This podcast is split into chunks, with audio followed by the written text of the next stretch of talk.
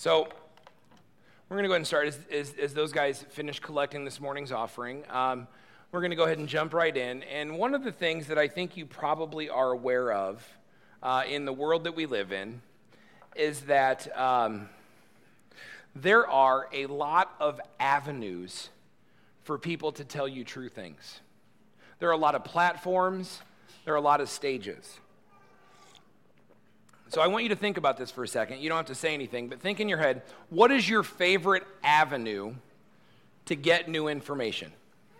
Some of you are all in on podcasts. You are listening to podcasts all the time. That's all you do. Some of you love to read blogs. Some of you, um, you are YouTube fanatics, which I get that one, right? Because when I don't know how to do something, if I watch a YouTube video, I still don't know how to do it, but I should, because I've just watched a YouTube video on it and showed me how to do it.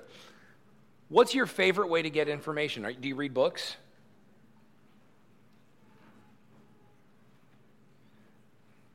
We all have, whether we know it or not, maybe it's the news. You know, some of you really like C N N. Some of you really like Fox. Right? Some of some of you, um, I, I don't know, maybe it's your teachers at school or your professors, something. Some of you, or all of us, have this idea where, where we, we want to absorb information, and some of you might think you're not engaged in that, but you are. You're picking up information, whether it's just the T V shows that you watch and the things that you engage in or what you choose to read. What's happening is this. Everybody is continually being, and the word we use is simple, everyone is continually being discipled. We are all being discipled. Here's the problem. Most of us don't realize that we're being discipled. See, every single one of you, every person that lives, every person that participates in this world that we live in is being discipled. We are all actively being discipled in one way or another. The problem is, oftentimes, we think we're not. We think that, that we are kind of living in a bubble in isolation and that we don't accept ideas or we let them in or we keep them out, and we do that actively but because we just aren't aware of how this works. But most of what we believe, we believe it because we've been discipled to believe it. That's why it's so important, and we're going to get back into Scripture here, into Second Timothy. Um, it's, it's why it's so important that we choose who we allow to disciple us very, very well. And we have to choose who we allow to disciple us very, very well, because in the absence of good discipleship, bad discipleship will happen. We've used this analogy before, but you can think of it like you're in a canoe or a kayak. I don't do either one of those. They feel a little tenuous to me. You get in and they wobble and they do this, right? I don't like it. I feel like I'm going to tip. And so what I do when I get in a canoe, actually just most recently we kayaked. And when I say most recently, it was a calendar year ago. But it's still fresh in my mind because it was awful.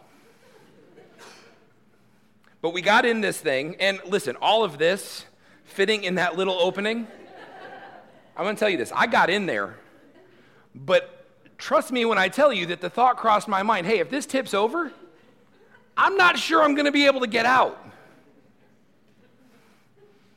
Like, you know, my kids are in, they're like, yeah, no problem. Tips over, I just swim away. I'm like, well, I'm wedged in this, is what it is. So I was very careful. And I didn't like to paddle. I thought to myself, I'm in here. You know what I'm going to do? I'm going to set the paddle on top, and I'm just going to be here and be very still. That way I won't tip. And I thought, it'll be great. I'll stay right here. Everybody else will go paddle around and do their thing, and then when they're done, they'll come back, and I'll be here, safe, and then we can get out and go in. The problem is, as soon as I put the paddle up, something weird happened. Even though I wasn't actively engaged in the moving of the kayak. And that, that thing went a lot of places I didn't want it to go. Because that's how life works. You might think, you know what? in this season of my life or at this time of my life, I'm not going to actively engage in discipleship. I'm just going to put my, my paddle up, I'm going to put my oar up, and I'm just going to just going to sit here for a minute. But I promise you, if you are not actively engaging in moving where you want to go, then the current is going to move you somewhere else. And you are going to be in a place where you didn't want to be. And if you're not paying attention, you won't even know how you got there. Because that's how Satan disciples. Satan uses the world that you live in when you are not actively engaged to move you to a place where you didn't even realize you got there. All of a sudden, this is now just normal. All of a sudden, this is just the way that it's supposed to be. You didn't realize that you were being taught all along, slow and steady, every step of the way, every conversation, every book, every T V show, every blog, every podcast. If you weren't actively engaged here, everything that was happening led you to this point where now all of a sudden, this is just what you accept and believe as normal and real, and that's just the way that it's supposed to be. And what I'm telling you is that that's, that's the enemy working. Okay, and so my challenge for you this morning as we get into this text, as we finish up chapter three, my challenge for you this morning is to choose wisely, to make a conscious decision to turn your eyes to Jesus so that you are choosing active, intentional discipleship rather than just go with the flow and see where the current takes me. Ease of culture. And by the way, you should have learned this by now, listening to me, reading scripture, understanding the Christian life is this. If it's easy to get there, it's probably not where you want it to be. If it's where the natural movement takes you and it's easy to get there, it is not where you wanted to be. It's the wrong way. Okay, and so we're going to dig into this here, um, and, and we're going to start... Um, With a reminder, last week we talked in the first half of chapter three. We're still in Second Timothy. We've got a few weeks left. We we finished up in the first uh, the first half of chapter three, where um, Paul warned Timothy that in the last days, and by the way, we're in the last days. This is the last days, not because the world's going to end tomorrow, but because in in the the Christian calendar, last days is Holy Spirit comes on Pentecost, Jesus returns. Okay, so any time between Holy Spirit coming in Acts, uh, the early uh, church, Acts two, and Jesus returning is called the last days. We're in the last days, and Paul says, look, in the last days, it's going to get bad because here's what's going to happen. People are going to love themselves, and they're going to love pleasure, and they're going to love easy, and they're going to love accolades of other people, and they're going to love pride, and they're going to love being puffed up. They're going to love all of this stuff more than they love God. And so therefore, you're going to have a wave of wrongness that's going to hit the church. And and we get into the text today, and Paul says, but not you, Timothy. Not you. I've taught you. I've showed you. I've instructed you. I've poured myself out for you. Remember, this is this is Paul's last will and testament. He has told Timothy, I am dying here. I am being poured out like a drink offering. There is nothing left. I am about finished. I have run the race. We talk about this next week as I wrap up my part of this series, and then Vince will finish the whole thing off with the very end of chapter four. But but next week, Paul will tell us, look, I have poured myself completely out. I am done. I've run the good. I've run the race. I've fought the fight. I'm finished. I've got nothing left. And so at the end of his life, Paul is saying to Timothy, I have showed you, I have poured my life out, showing you. And so here's what he said. With confidence, he says this, follow my example as I follow the example of Christ. Okay, and so here's just this little fact that I need you to know.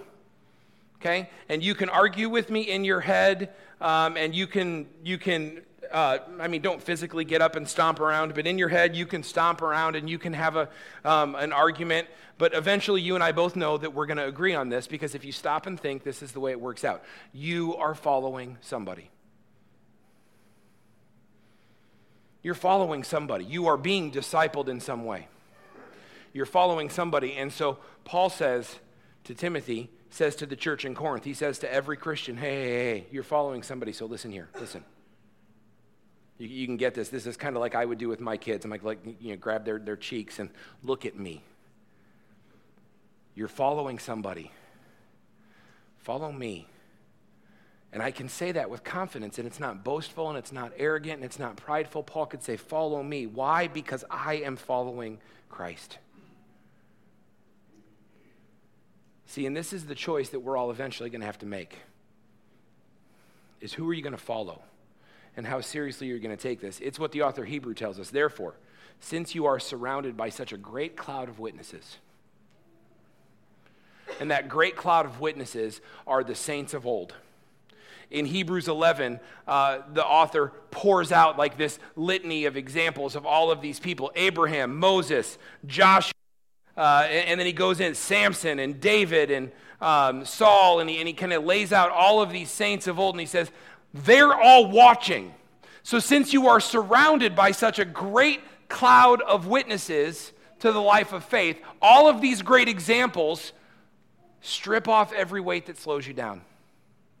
Strip off every sin that hinders, that trips you up, and run with endurance the race that God set before us. And you do that by keeping your eyes fixed on Jesus, the author and perfecter of your faith. And so here's what happens.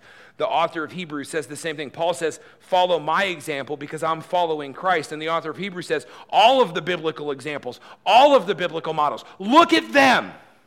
Keep your eyes focused on them in light of the fact that they are with you and that they have led the way. Shed off the sin that entangles, that trips you up, that keeps you stuck, and run with endurance the race that's marked out for you. And you do that by looking at Jesus.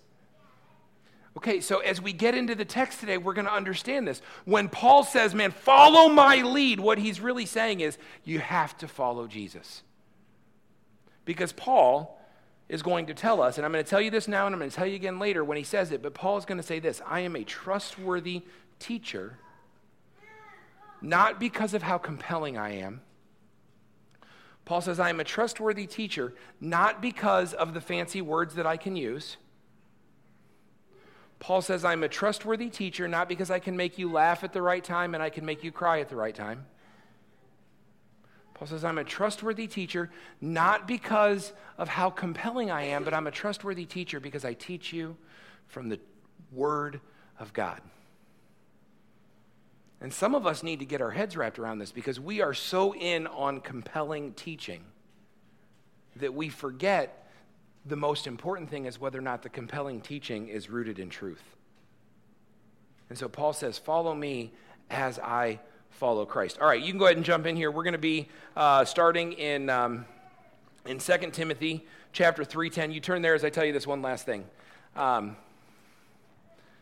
today is kind of a rubber meets the road in the text that we've been working through. Um, Timothy, uh, or Paul has been instructing Timothy, and he's been building up to a point. Uh, you know, he's been telling him all along, hey, be careful about this. This is what it's going to look like. Be careful. Do this, not this. Be be mindful of, of what's happening in the last days. And we get to this point, and he has kind of been building to this moment where he's going to say very clearly, it's time for you to decide. And because he says that in a way to, to, to Timothy as he writes this, I'm going to ask you, and I'm going to say it to you. And if we are meeting for the very first time, if you are a guest here today and we've never met before, then you'll forgive my bluntness, okay? Um, I would say you picked a good Sunday because this is a question that needs to be answered, but it's rather blunt considering we've just met. If I've had the opportunity to know you for a little longer, then um, here you go. At some point, we all have to decide how important Christ is to us. And so here's my question. How important is Jesus to you?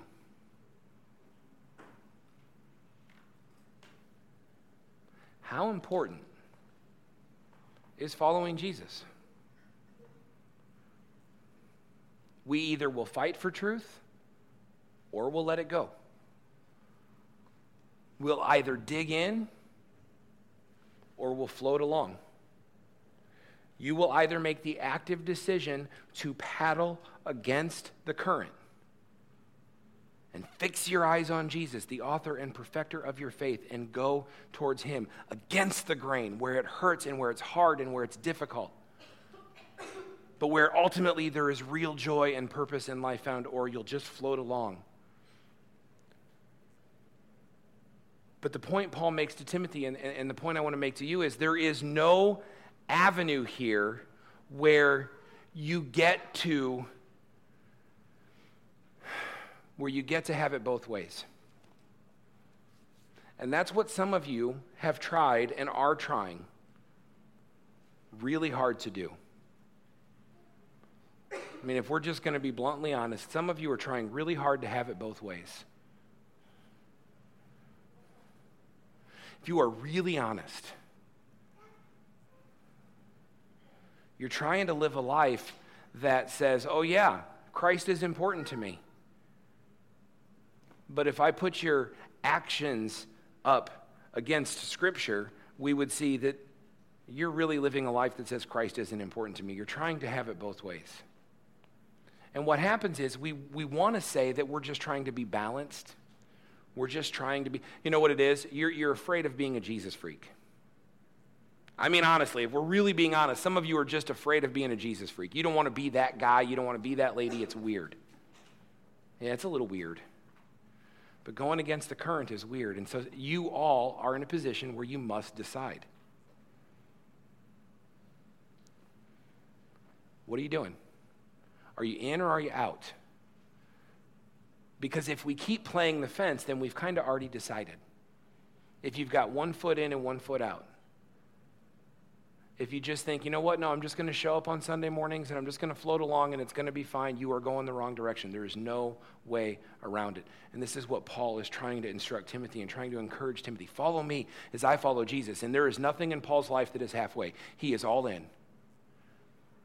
He has made a conscious decision to be all in on the gospel. I've been so impressed with some of you as I've gotten to know you over the last uh, four years. But but as I as I take stock of, of and, and I'm not just making up stories, it's you're the ones that will tell me this, uh, of where you were when you came to Christ or or when I met you and, and, and kind of being halfway. But, but then as circumstances in life Um, happen, as things happen, as you start to develop where you've decided, you know what, I can't be halfway. I have to be all in. And unfortunately, some people, when they get to the realization that they have to be all in with Jesus or it's fake, they walk away.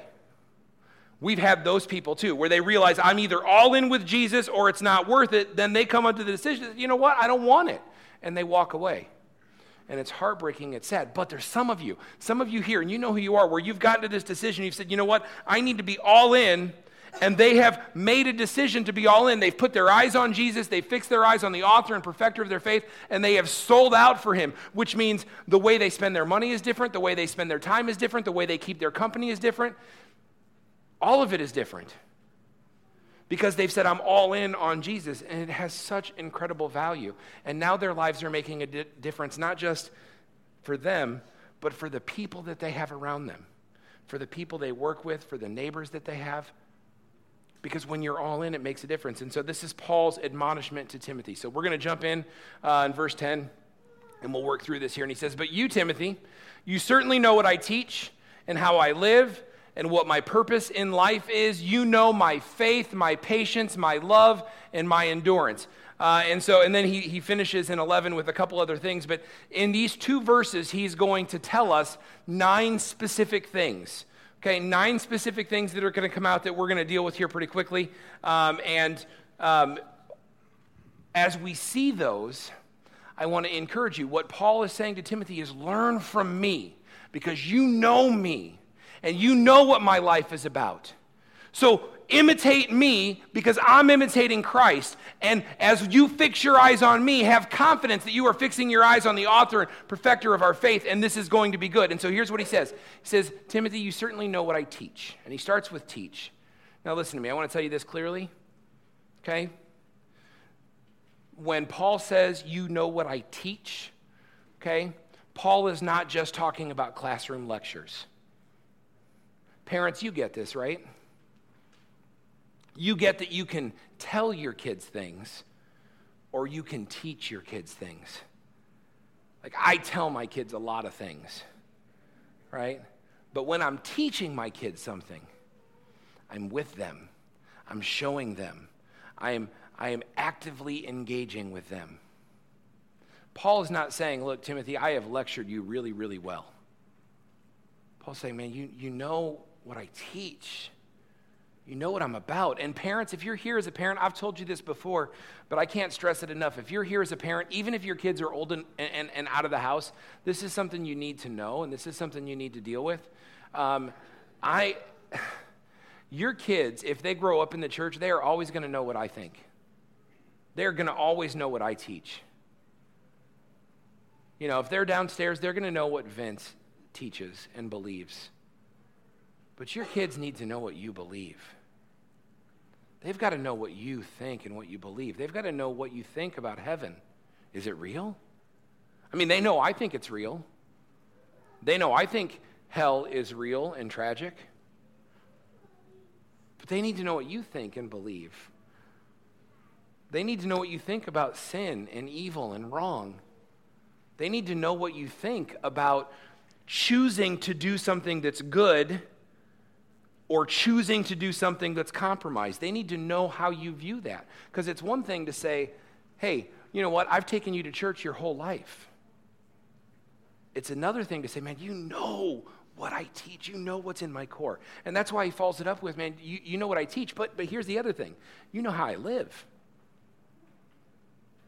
You know what I teach. And you know how I live. And the implication here is, guess what? They match up. You know, we've all been in scenarios where we have, um, we've had somebody hypocritically telling us something. Do this. Do this. I'm not gonna. I'm gonna go do this. But you better, you know what? There, there is a, there, there is a, an example in my house growing up, and my parents are completely different now than they used to be, so I'll, I'll give you that. Um, and they know this. We've talked about this. It's not like um, I'm telling on them or anything. But, man, my parents to use language growing up, my dad especially. I mean, we were little, and the language was bad. I learned a lot of words, right? But when I used them, I would get in trouble. So my parents would say things like, those aren't words you can use. But you're using them all the time. And so we would get that, you know what? Do as I say, not as I do. It's just a silly example, but, but that's what they would say all the time. They would say, you know what? You can't do this, but I'm doing it. But trust me, I know better. But if you knew better, then why are you doing it? And so what Paul's saying here is, look, you know not only what I teach, but you know how I live. And you know that my actions line up with my teachings and that I live the same way I'm asking you to live. This is a matter of integrity. What Paul is saying here is, is look, Timothy, you know that it's one thing to know these true things. It is another thing to live them out in your life. It is one thing to be able to say, yeah, I know what the Bible says about all of this. It is a complete other thing to say, it matters so much to me and I choose Jesus that this is the way that I then will live. And if you won't do that, then there's a problem and there's a disconnect and something doesn't make sense. But Paul says, no, no, you know, man. And this, this, when he says this, this is real discipleship. That's what he's talking about, man. You know. There's that word for there, diatribo. Um, you know, it's, it's a word that gets talked about quite a bit. Um, it, it what it means is to rub off on. That's what real discipleship is, to spend time with, to rub off on. Okay, so Paul says, man, we have spent the time together. I've said things to you, but then I've rubbed off on you, and you've seen this, and you know that my life matches my words, that my behavior matches my intent. Now, I'm going to imagine that Paul was not perfect. And the reason I can imagine that Paul was not perfect is because he tells us in Romans that he was the chief of sinners. He says, man, I have this problem. I want to do this thing that's right, and I don't do it. And he says, I have this other problem. I know this thing that I want to do is wrong, but I do it anyway. And he says, so, so I am this terrible sinner because I don't do the things I know I should, and I do things that I know I shouldn't. But but Paul still then can say, hey, follow me as I follow Jesus. And so what Paul is not saying, listen to me, this is so critical for you to get. What Paul is saying is not be perfect. What Paul is saying is be intentional. And when you make a mistake, Own it. When you make a mistake, you own it. You confess it. You bring it to the throne of grace and you give it to God. And you confess with your mouth. And, and you believe in your heart that forgiveness is yours, and then you move on. I'm not suggesting that anybody here is perfect or should strive for perfection, and I'm not suggesting that any of you here are outside the grace of God because your life doesn't match up, any more than Paul was outside of the grace of God because his life didn't match up to his teaching. But here's the key. When you screw it up, you say, I have screwed it up, and you repent, and you lean in, and you say, okay, God, I know I'm a sinner, and I know I've made mistakes. I need your grace, and you rely and you fall on the grace of God so that you can have strength and power to move forward. See, some of you here are in this weird spot. Some of you here in this weird spot where you are living a life that's that doesn't hold up, and you're trusting the grace of God at the same time while neglecting the grace of God. And the grace of God happens, okay, in your life when you turn to Jesus, but the grace of God is experienced on an everyday basis when you trust him. This is this weird thing. I'm not suggesting that any of you, like, oh, man, you became a genuine Christian. I decided to follow Jesus. I confessed my sins. I believed in my heart. I confessed with my mouth that Jesus is Lord, and I'm following him, and now all of a sudden I'm a Christian, and then I get stuck in sin. I'm not saying that your Christianity is taken away from you. I don't believe that one little bit. But what I do believe firmly is that in this moment when you decide to, to break fellowship with Jesus and you are then going to live a lifestyle that doesn't make sense, what happens is this relational experience that you have with the God of the universe, the Holy Spirit is, is grieved in your life and, and becomes quiet in your heart, and you walk away, and that this relationship with God is strained. He, he didn't go anywhere. You did. He's waiting for you. And this is this moment where you have to say, you know what, God? My life doesn't make sense because I moved away from you. And I need to confess, and I need to repent, and I need to come back to you.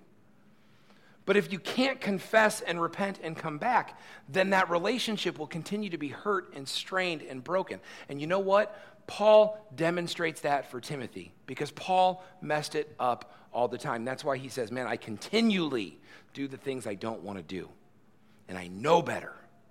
But at the same time, he can say, man, imitate me as I imitate Jesus. It's this confession and this movement. He says, so you know what I teach, you know how I live, and then he says this, you know my purpose. Paul, his purpose was clear. Paul, um, his purpose was to bring people to the throne of grace. As a Christian, can I tell you something? That is your purpose, whether you knew it or not. If you are here today and you are a Christ follower, your purpose in life is to glorify the God of the universe by bringing people to the throne of grace through the gospel of Jesus Christ. That's why you exist as a Christian. If you're here today as you're a Christian and you're like, my life just doesn't make sense and I'm not sure I get it, I'm not sure I understand, then it's because you're not living your purpose. Paul lived his purpose. Paul became a Christian. He he was on the road to Damascus, uh, and he was on this road, and he had this experience, and this it was this salvific experience with Jesus Christ, and he becomes a Christian, and at that point in time, his life purpose changes dramatically. And the only way his life makes sense is if he's living his purpose. If you're here today and your life doesn't make sense and you're a Christian, then I'm going to say probably it's because, one, you, you maybe have some sin in your life that you're not repenting. You haven't fully embraced Jesus the way that you need to, and also because you're not living the purpose that you're supposed to live. And the purpose that you're supposed to live is to be missional. Now, to be missional, you do not have to be a pastor. To be missional, you do not have to be um, serving overseas somewhere. To be missional, you ought to know your neighbors' names. I mean, think about it. How many of you know your neighbors' names? To be missional, you probably ought to have barbecued with them at least once. To be missional, the people in your office or in the next cubicle or the people that you serve as a rep or whatever it is, they ought to know that you believe and follow Jesus. They ought to know that your life is different. They ought to know that they can talk to you if they need to. That's what it means to be missional. To be missional does not mean that you have to quit your job and leave your family and, and do something drastic. To be missional means that you have to live every day like Jesus is Lord and you want other people to know it. It's simple. And that's Paul's purpose. And he says, you know my purpose. You know what the purpose of my life is. I've showed you. In fact, Timothy's in a weird position that he met Paul because Paul was living out his purpose. He says, you know my faith. Go back. We read this at the beginning of this series in uh, um, Second Timothy chapter one, verse twelve. You know what Timothy's, or what Paul's faith is? Paul's faith is this. I know the one I've trusted. I know in whom I've believed. And I'm persuaded that he's able to keep that which I've committed to him until the day of his return. And so what Paul has said is, this is my faith. I can pour myself out completely trusting that Jesus has got my back. Every time you think the Christian faith costs you something, and you're right, it does cost you something. Every time you think it costs you something, then you could take a lesson from Paul. Imitate Paul as he imitates Christ. And what Paul knew is that it's okay if it costs him something, because everything that it costs him, everything that he's paying into it, turning the other cheek, giving generously, sacrificing momentary pleasure for eternal joy. Every time he gives something, every time he sacrifices something, it's not gone, it doesn't disappear, but Christ is holding it in an account for Paul, and Paul knows it. That's his faith. He says, I know whom I've believed in. It's Jesus, and I'm persuaded that he's able to keep everything that I've entrusted to him. Every good, every decision, my soul and everything that comes from it. He is holding it until the day of his return for my credit. And that's his faith. He can give everything he's got because of his faith. He says, my patience. Paul says, you know my patience. You don't have to raise your hand, but how many of you are really good at being patient? Probably not many. I see some of you are like, no. Like, okay, I say you don't have to raise your hand. I mean, if you nod, people will know. We're not patient. In a give it to me right now, I want it right now culture, the attitude of the world, like, I mean, that is, listen to me, do you know how mad I got the other day in the drive-thru at McDonald's? All I wanted was a cup of coffee. So all I wanted was a cup of coffee. And I had to wait six minutes, I know, because I looked at the clock and I was annoyed. And I'm like, having this, and, and I'm going to say this, and I'm going to give myself grace that it was an internal struggle, but it wasn't. I was I, saying these things out loud. There's just nobody in the car with me. I'm like, I don't know what they ordered, but why can't they pull up? Why can't they pull up? I just want coffee. It's not like they had to make, pour it in the cup. Six minutes is how long I waited for coffee, and you would have thought somebody was murdering me. And I get up to the window, and the lady says, I'm sorry about your wait. And I say, I said nothing. I was nasty. I'll just be honest with you. I was nasty. I was like, yeah, whatever. Like, I'm sorry too. But but tell me, tell me again, like, like how is that me being missional? And and I'll, I, I, you know, I if I see her again, I'll confess it to her, um, and and I'll apologize to her. But but this is one of those moments. I, I I can't claim to be perfect here, but but here's the deal. It's like I am so impatient over coffee. You can only imagine about other areas of my life. And Paul's not talking about coffee here. When Paul says, you know my patience, what Paul is saying is, you know that I don't have to have everything now, that I can sacrifice. This goes back to First Timothy, uh, or Second Timothy one twelve. I know who I believed in, and I'm persuaded he can hold it to my account until the day his return. And that's going to be later, and it's going to be okay, because I can be patient. Listen, you want an antidote? You want an antidote for seeking pleasure first? For seeking pleasure more than you love God? It was one of the markers Timothy shared, or Paul shared with us last week, that people seek pleasure more than they love God. You want an antidote for that? It's to grow in your patience. Because when you can wait, when you can push back your need to have something right this minute, when you can wait for pleasure, you can grow in godliness. It's one of the things that, that I have said to my kids often, uh, probably more often than they need to hear, or, or maybe it's just the right amount, I'm not sure, but um, is, is that, you know what? As they grow up, I don't want them to play house. See, Carrie and I, you know this, Carrie and I made all kinds of mistakes in our relationship prior to our marriage, prior to God getting a hold of us and, and convicting us. But but what happens is, is we get so impatient that we're like, well, we want to skip ahead. We want to do all of these things before it's time. And so we played house. We moved in together, and we acted like we were married well before we were married, and we did all these things. And you know what? It, it ended up costing us. And it cost us because we weren't doing it right, and we were being impatient. It wasn't that we didn't love God. We loved God. It's that we loved pleasure more.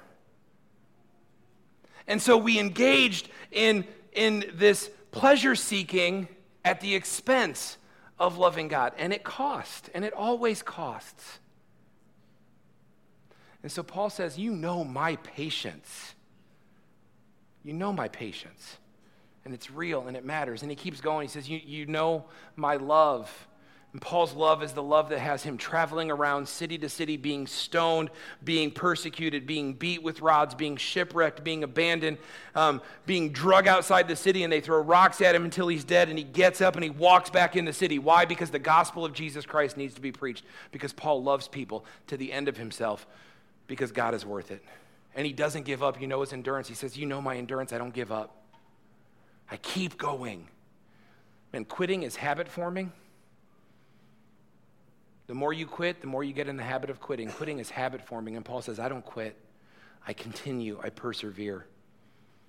He says, you know how much persecution and suffering I've endured.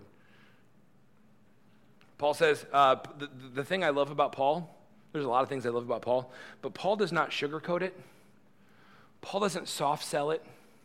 There's no here, there's no place where Paul says, hey guys, you know what? The Christian life is going to be easy.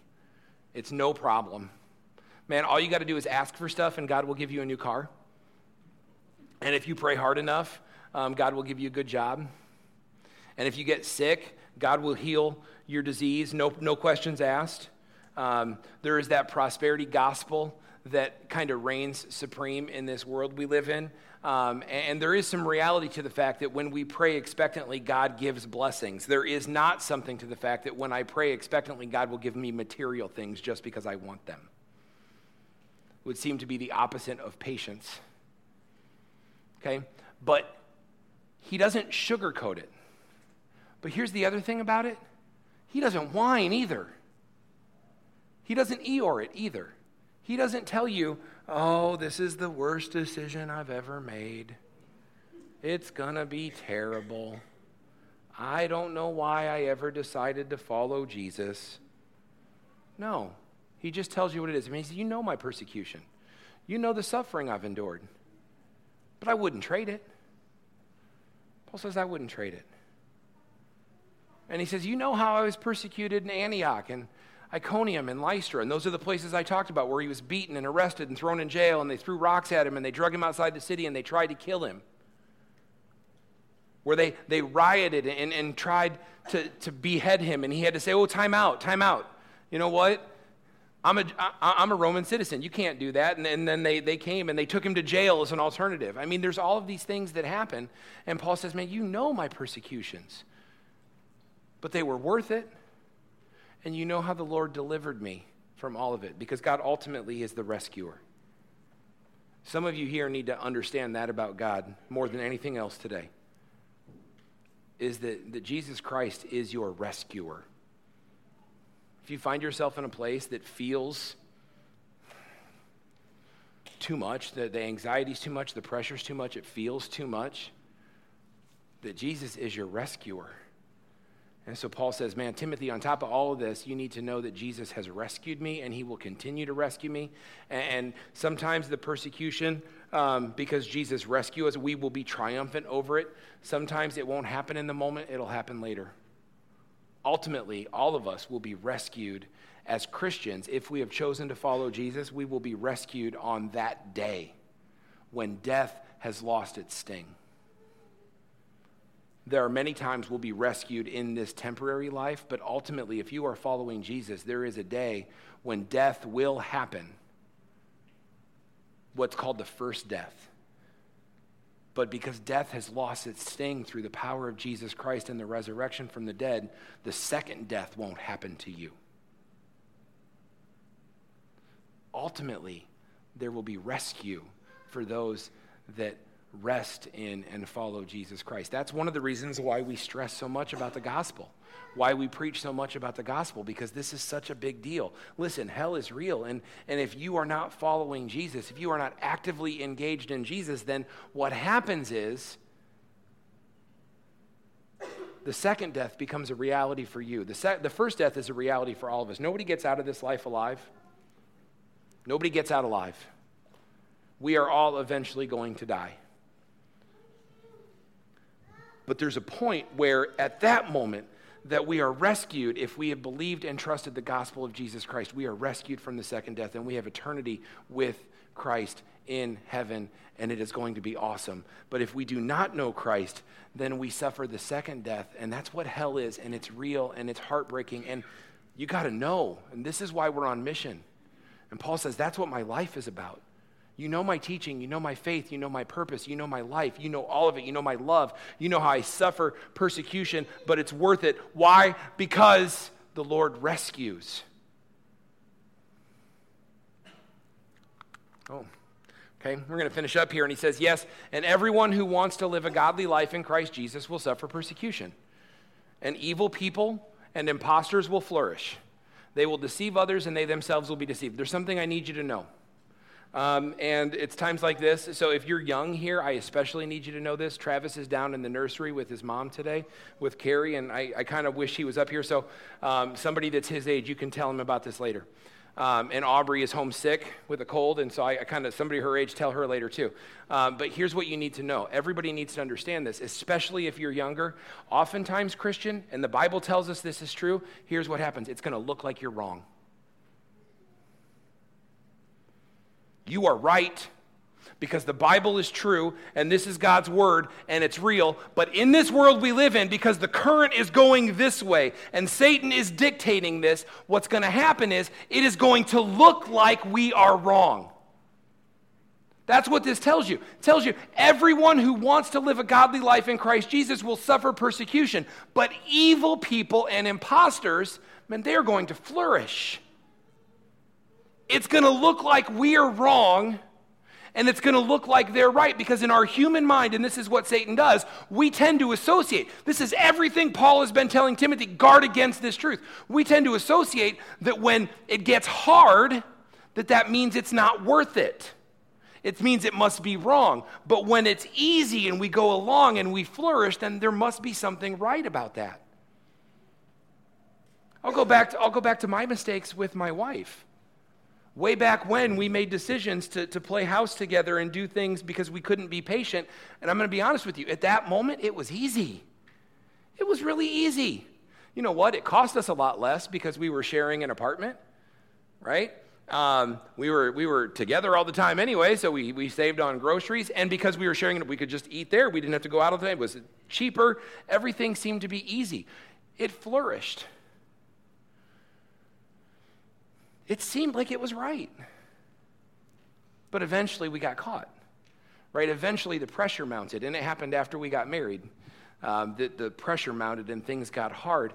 But, but there's going to be a point in time where it's going to look like choosing to live a godly life is wrong because it's hard. But here's what, here's what Paul says. Paul says, no, no, no. Eventually, though, that gets found out. Because not only are they deceiving others, but they're also deceiving themselves, and eventually it will get found out. But here's just this basic truth. I need you to know this. Sometimes when you're trying to live the Christian life, it's going to look like you're wrong. It's going to look an awful lot like you're the ones that have it wrong. It's going to look an awful lot like you're the, because when you say hell is real, it's going to look an awful lot like you're the one that hates. Because when you say sin is wrong and we shouldn't engage in it and we shouldn't be okay with it, it's going to look like you're the one with a bad attitude who doesn't like people. When you say that hell is real and, and that God is on the throne and that there is only one way to get to God, it's going to look like you're the bigot, narrow-minded one, It's going to look like you're the one who, who has just this narrow worldview that won't accept other people, that you're hard to get along with. It's going to look like we have it wrong, okay? We're going to be persecuted while, while the wrong teaching will flourish. But even then, you have to fight for truth. And I'm going to tell you why you have to fight for truth. You have to fight for truth because ultimately, Christ will have his way. It's this last thing here, right? At its core, false doctrine is demonic. And so it makes sense that evil people flourish. I told you that a couple of weeks ago. At its core, false doctrine, false teaching is demonic. And what happens is, of course, it makes sense that those people flourish because Satan is not messing with them. If anything, if they're teaching something false or if they're doing something false, Satan is encouraging them. That should make sense to you, right? When you try to live a Christian life, when you try to teach others, when Paul tries to teach others about Christ and tries to bring them the gospel, Satan does everything he can to stop him. There are shipwrecks, and there are beatings, and there are imprisonments, and there are stonings. And, and Satan is trying everything he can to get Paul to stop it. But when you are teaching something false, or when you are living something false, Satan is going to make your life as easy as possible. He's going to leave you alone, or perhaps he's even going to help you along. And he's going to do that because he doesn't care about your life when you're doing it wrong. And he doesn't care. He's not scared of your teaching when you're teaching it wrong. In fact, he wants more of it. So remember, at its core, everything false, even if it's well-intentioned, is demonic, and Satan will encourage it, and when you try to live truth, he will put it down. Okay? All right, but you know, this is this is where we'll end, but you must remain faithful to the things you've been taught. You know they're true, for you know you can trust those who taught you. You've been taught the Holy Scriptures from childhood, and they've given you the wisdom to receive the salvation that comes by trusting in Christ Jesus. Oh my goodness, what happened there? I got lost. All Scripture is inspired by God and is useful to teach us what is true and to make us realize what is wrong in our lives. It corrects us when we're wrong and teaches us to do what's right. God uses it to prepare and equip his people to do every good work. These last few verses just say this. Here's what they tell you. He starts in, in, in fourteen by saying, so, Timothy, you can trust the people who've taught you. Eventually, you have to decide who to trust. I mean, that's just a true statement. Eventually, you're going to have to decide who to trust. Everybody's going to tell you something. You have to decide who to trust. Paul says, Timothy, you can trust the people that taught you. And then in fifteen, he says, and you can trust them because they taught you Scripture. You can trust the people that taught you. You can trust them because they taught you Scripture. And then in these last two verses, and here's what Scripture is. Scripture is a God-breathed words for you. Scripture is the word of God, the will of God, breathed out into this living document for you. And it is useful to teach you, and it is useful to correct you, and it is useful to grow you up in the way that you should go. This word of God is useful for you. And and that's why this is a dividing line for us with other churches. I said, we're we're going to play um, on the nineteenth. We're going to have this, this moment uh, where we come together for praise and worship and prayer for back to school for our kids and our staff and our, our principals and teachers. Why? Because they, it matters. But the churches that we've invited to join us are churches that would look at this. And there's other churches, but but these four that we specifically are partnering together, we are confident to partner together because they will look at this and they will say, this is the word of God. This is inspired by God, and it's useful to teach what is true and make us realize what is wrong in our lives and to grow us up and equip us. That's why we partner with them, because this is the word of God. And so Paul says this, trust the people that taught you because they taught you the Scriptures, and the Scriptures are everything that is good and right. They are God-breathed. Now, we have a podcast. Vince and I will do a podcast this week. And as we podcast this week, we'll be talking about why we trust the Scripture so much. Not just because God says so, but because not only does God say, or does the Scripture tell us that these are God's word, but also because it's been backed up, it's been shown. And we are going to be able to talk about that this week at podcast. So if you're curious about why we are so confident in this, tune into the B-side and we'll deal with that, okay? But that's where we land today, okay? And we've gone through this whole process of saying that you need to pick. You need to choose.